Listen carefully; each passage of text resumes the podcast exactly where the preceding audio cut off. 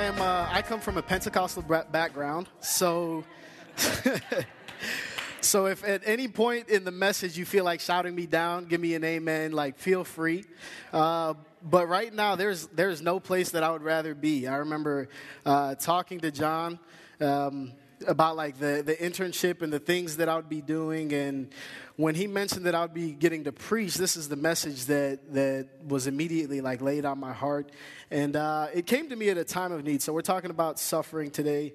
And um, it came to me in a time of need towards the end of the semester. Figure it was finals week, you know. Uh, but it came to me, and it's out of Romans chapter 5, verses 1 through 5. So if you have your Bible, turn to that. Uh, if you want to turn on your Bibles.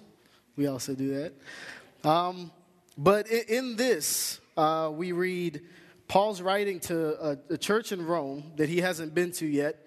And he's writing to them, and, and the little bit of context is they had left Rome because they had been kicked out by the Roman government, right? And so they're coming back into Rome, uh, and they're establishing the church and one of the things that they face is persecution and sufferings of other kinds. And so Paul is writing this letter to the Romans, uh, just kind of talking a little bit about what it means to suffer. And so it reads Therefore, since we have been justified through faith, we have peace with God through our Lord Jesus Christ, through whom we have gained access by faith into his grace, in which we now stand. And we rejoice in the hope of the glory of God. Now, I find it really interesting that all the time, uh, scriptures written thousands and thousands of years ago can meet us where we're at today, right? So, uh, thousands and thousands of years ago, and it's still relevant in our everyday lives. And so, I thought that's why it was important to give some context. Um, but so, I'm a millennial, and uh, we're talking about ease. You want to talk about millennials. And that basically means that I barely remember life before the internet nor do I want to remember life before the internet. but as, as a millennial, like reflecting on the generations that, that have come before, uh, we've always progressed in a way that we look for ease, right? So my, my generation looks different from my parents, which looks different from theirs, and the different struggles that they go through. Um, and this isn't to like knock technology or anything. It's not inherently bad or anything like that. But I'm just saying, like, the, the generations have always found a way to try and make life easier. So, what, is this, what does this look like? I know Paul talks about peace, having peace through Christ. And I'm thinking, okay, well, what does that mean if I'm a suffering Christian? What does it mean if I'm going through something as a Christian? Because I'm supposed to have peace, with, peace through Christ, right? And so when we look at, when we look at uh, the life of Christ, that's always a good starting point when we look at the life of Christ, we see that there was, I mean, ease was not promised from day one. He was running for his life from King Herod, and throughout his life, he faced different things. And, and uh, when he started his ministry, continually, the Pharisees and Sadducees and different uh, religious groups would try to capture him and, and, get him to say something to slip up so that they would have a chance and a reason uh, to kill him. And so from the, from the beginning to the end, right, in the Garden of Gethsemane, Jesus is praying and he's going through some serious stress. I mean, he knows what's about to, he knows what's about to go down. And when he was praying, he began to sweat blood. I've done my fair share of like late night papers knowing that, knowing that there's practice in the morning or uh, lifting or conditioning, whatever. But I've never been to the point where I'm stressing so much that I sweat blood. Uh, but so you, you may be thinking to yourself though that this is this is God, right? You can't compare yourself to God like that, but. He was also man at the same time. He faced the same trials and the same struggles that we face day in and day out. And then we look at Paul, right? He wrote half of the New Testament. Uh, he is a, he's a key figure in spreading the gospel. He's done, he had done many great things, yet he was no stranger to suffering. He had, re- he had received 195 stripes, 195 lashings, because they would give them in sets of 39. Because if you gave him the full 40, that means he was supposed to die.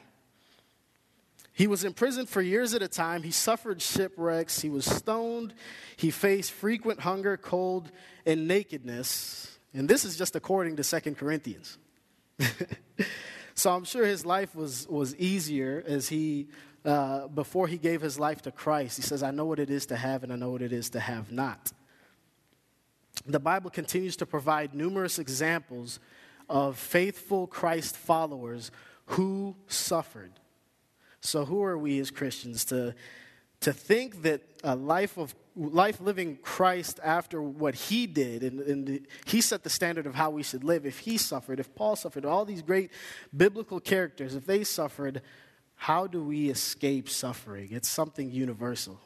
It's something, it doesn't care uh, what race you are, it doesn't care age, income, level of education, none of that. Suffering is something that we just can't escape.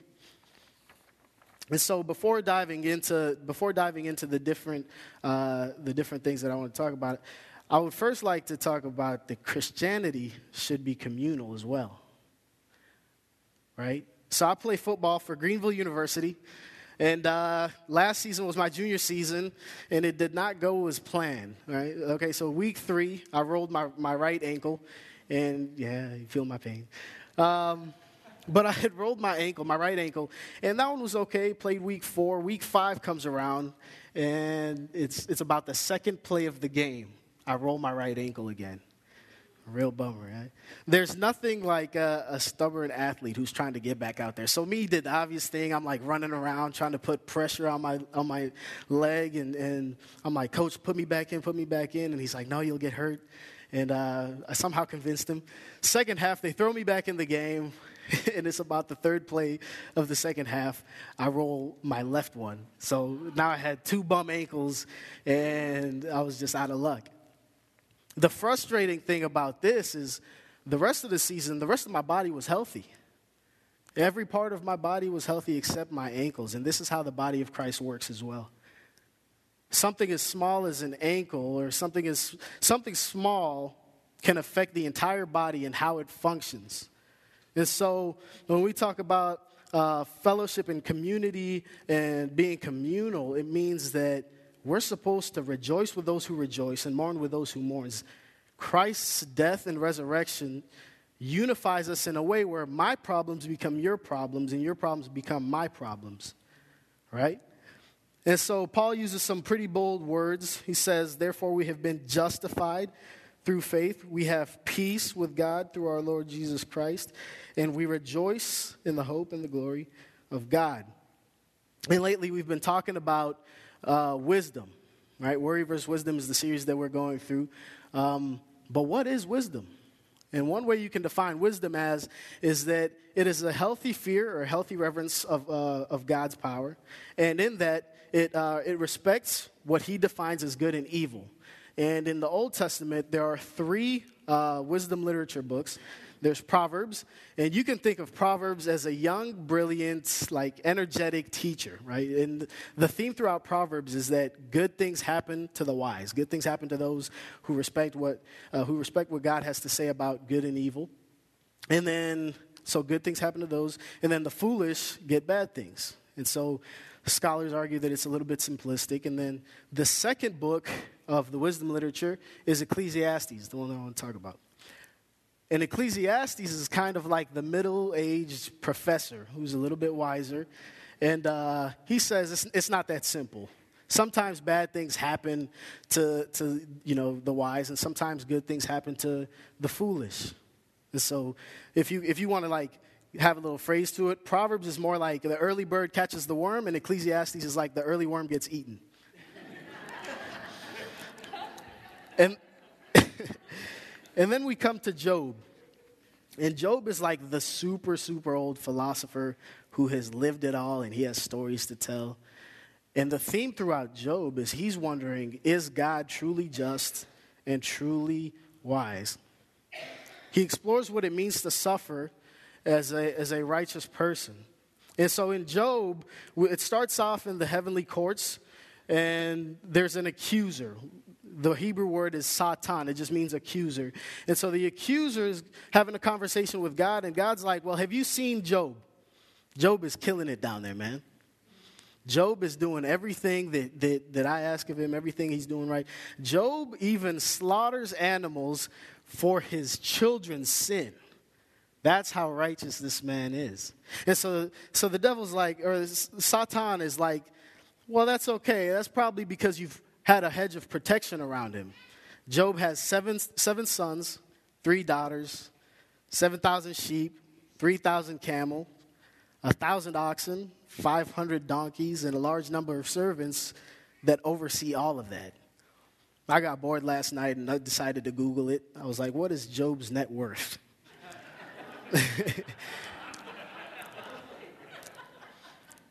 and there was a calculation that it's somewhere around 20.8 million. But if you have, where's my economy buffs, the finance guys? Like, take away inflation, and that is a crazy amount of wealth in his time.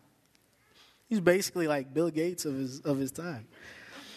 And so God agrees to this, and He's like, All right, if I, t- if I allow you to take away all of these things, like I, I, I think Job would still honor and, and glorify me. And so that's exactly what the accuser does. He takes away all of these things. When Job is just chilling one day, uh, one of his servants says, Someone attacked your donkeys and oxen, put your servants to the sword, and I am the only one who has escaped to tell you. Immediately, as he says that, another one comes up and says, Hey, fire fell from the sky and killed all of your sheep, the livestock, all of them. Killed all of your servants, and I'm the only one who's escaped to tell you. And then the third one says, Hey, a house fell on all of your children and killed all of your servants, and I am the only one who has escaped to tell you. And so Job, you know, he's distraught. Anyone would be distraught. Keep in mind, his wife is also going through the same things. And she's like, Job, what are you doing? Curse God. You serve a God that would let this happen to you? So now, not only has he lost his children, his livestock, his wealth, but also the person who, you know, who he's with, who, who's doing life with him, sees no point in what he's doing anymore. Job is alone, and he sits and he mourns. And then there's, there's some of Job's friends you're like, yeah, this is about to be a good time. Job is finally going to have some community. They sit with him for seven days and they say nothing. They're just mourning with him because he's in so much distress. And after the seven days, they, they speak. And this is when things go downhill. Because you think, they're, you think they're good friends, and then they say, Job, you must have done something. Because they're operating under like kind of the Proverbs type of wisdom where it's the good things happen to the wise and bad things happen to the foolish. So if bad things are happening to you, Job, you must have done something to provoke God. And Job is like, no, I'm blameless. And he is. That's, that's what God said in the beginning of, of the book, right? And so the accuser goes back up to God and says, hey, I bet you you take his health away he'll really curse you because he's, he's still glorifying God even though it's rough. And so God's like, okay. So at this point, he's, he's depressed. His friends don't understand. His wife doesn't understand. He's going through all these things, and he's pretty much alone, and he flip flops between, hey, God has to be just. There's, there must be like a grand plan. And there's no way God can be just if I'm righteous, if I'm blameless, and I'm suffering through all these things. And so Job calls out to God and he's like, God, you need to come down here and make a case for yourself because things are getting wild. And so God does. And in Job 38, we see God's response. And it might surprise you. Then the Lord answered Job out of the storm, and he said, Who is this that darkens my counsel with words without knowledge? Brace yourself like a man, I will ask you, and you shall answer me.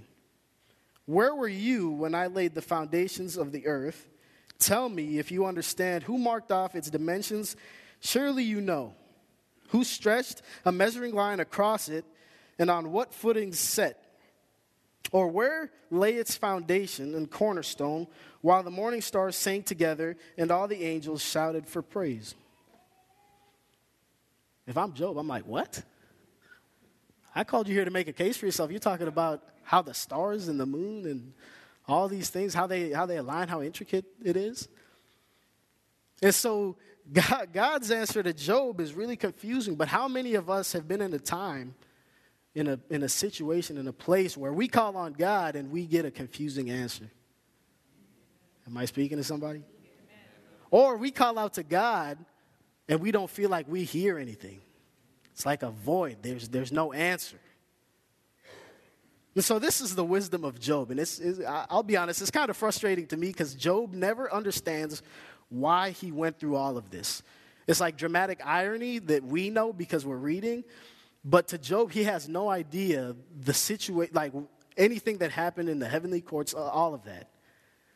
So the wisdom of Job is that God's ways are simply too complex.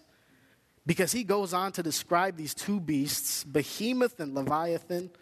And some scholars think it's like dinosaurs, some think it's hippos. But he describes how powerful the jaws of, of these animals are, the scales that they have that no man can pierce them. There's not a fish hook in the world that can capture them. And yet, in all of this, they're still a part of God's good and holy plan. So, what do we learn from Job? Because we're still seeing righteous people, righteous suffering, and uh, people day in and day out, regardless of, of where you're at in life, you're following Christ, yet you still suffer. What does that mean as a Christian who is going through that? There's no cut and dry answer to suffering. I mean, I could sit here and talk all day and we'd still just scratch the surface. Um, but here's, here's what happened to Job Job's suffering allowed him to have an authentic and real experience with God. Now, I don't know about you, but when I'm, when I'm suffering, that's usually when I'm in the Word and praying, right? I mean, I'm on my knees and I'm calling out to God. I'm trying to read the scriptures. I'm trying to see God, what is going on. Not only does Job's uh, experience have, a, uh, uh, have him experience a real encounter with God, it also shows him how human he is.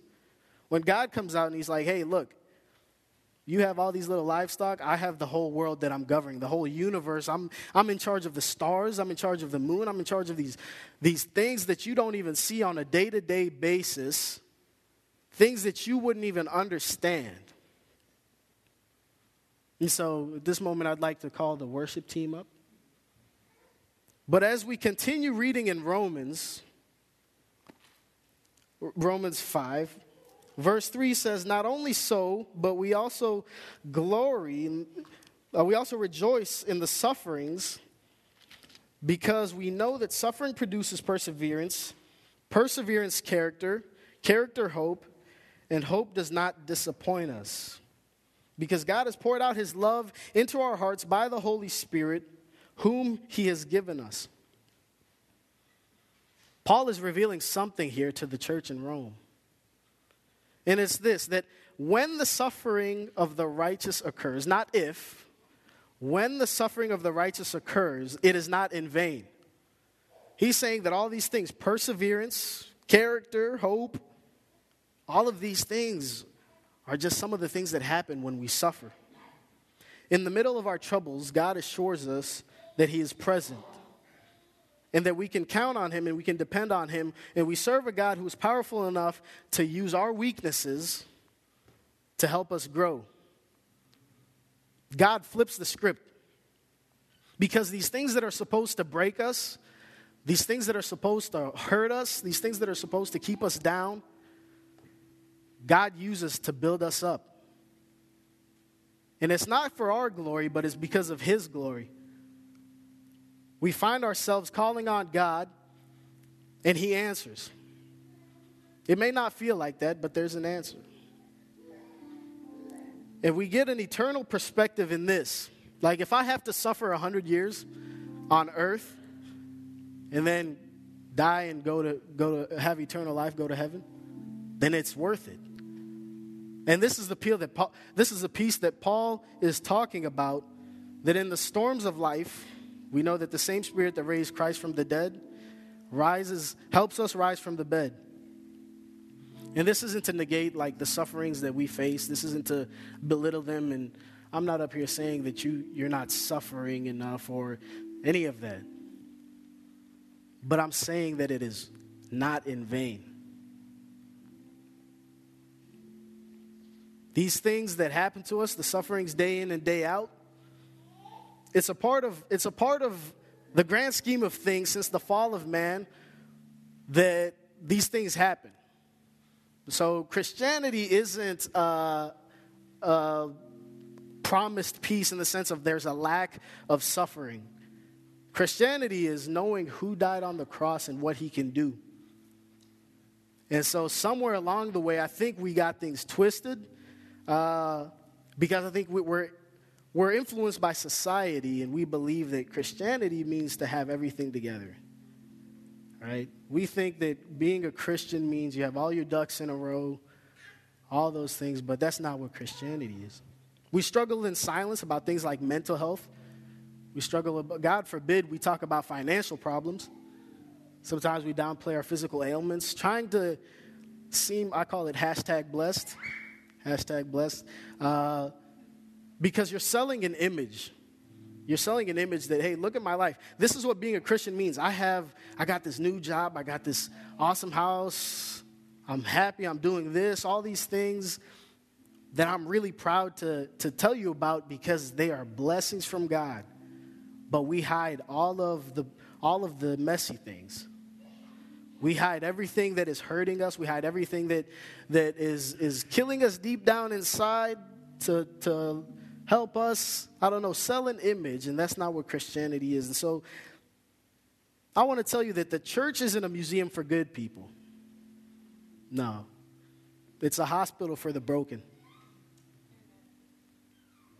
And so when we talk about the, the different sufferings that we face and we encounter, we have God. But that doesn't mean that we won't experience these things. And so, this is my challenge to us as the body of Christ that we would allow ourselves to share our burdens with each other, not just in the four walls of this church, but in, in community with each other. That we break the chains that say we should suffer alone right? The self made mentality that we've developed. And we challenge ourselves to carry the burdens of our brothers and sisters.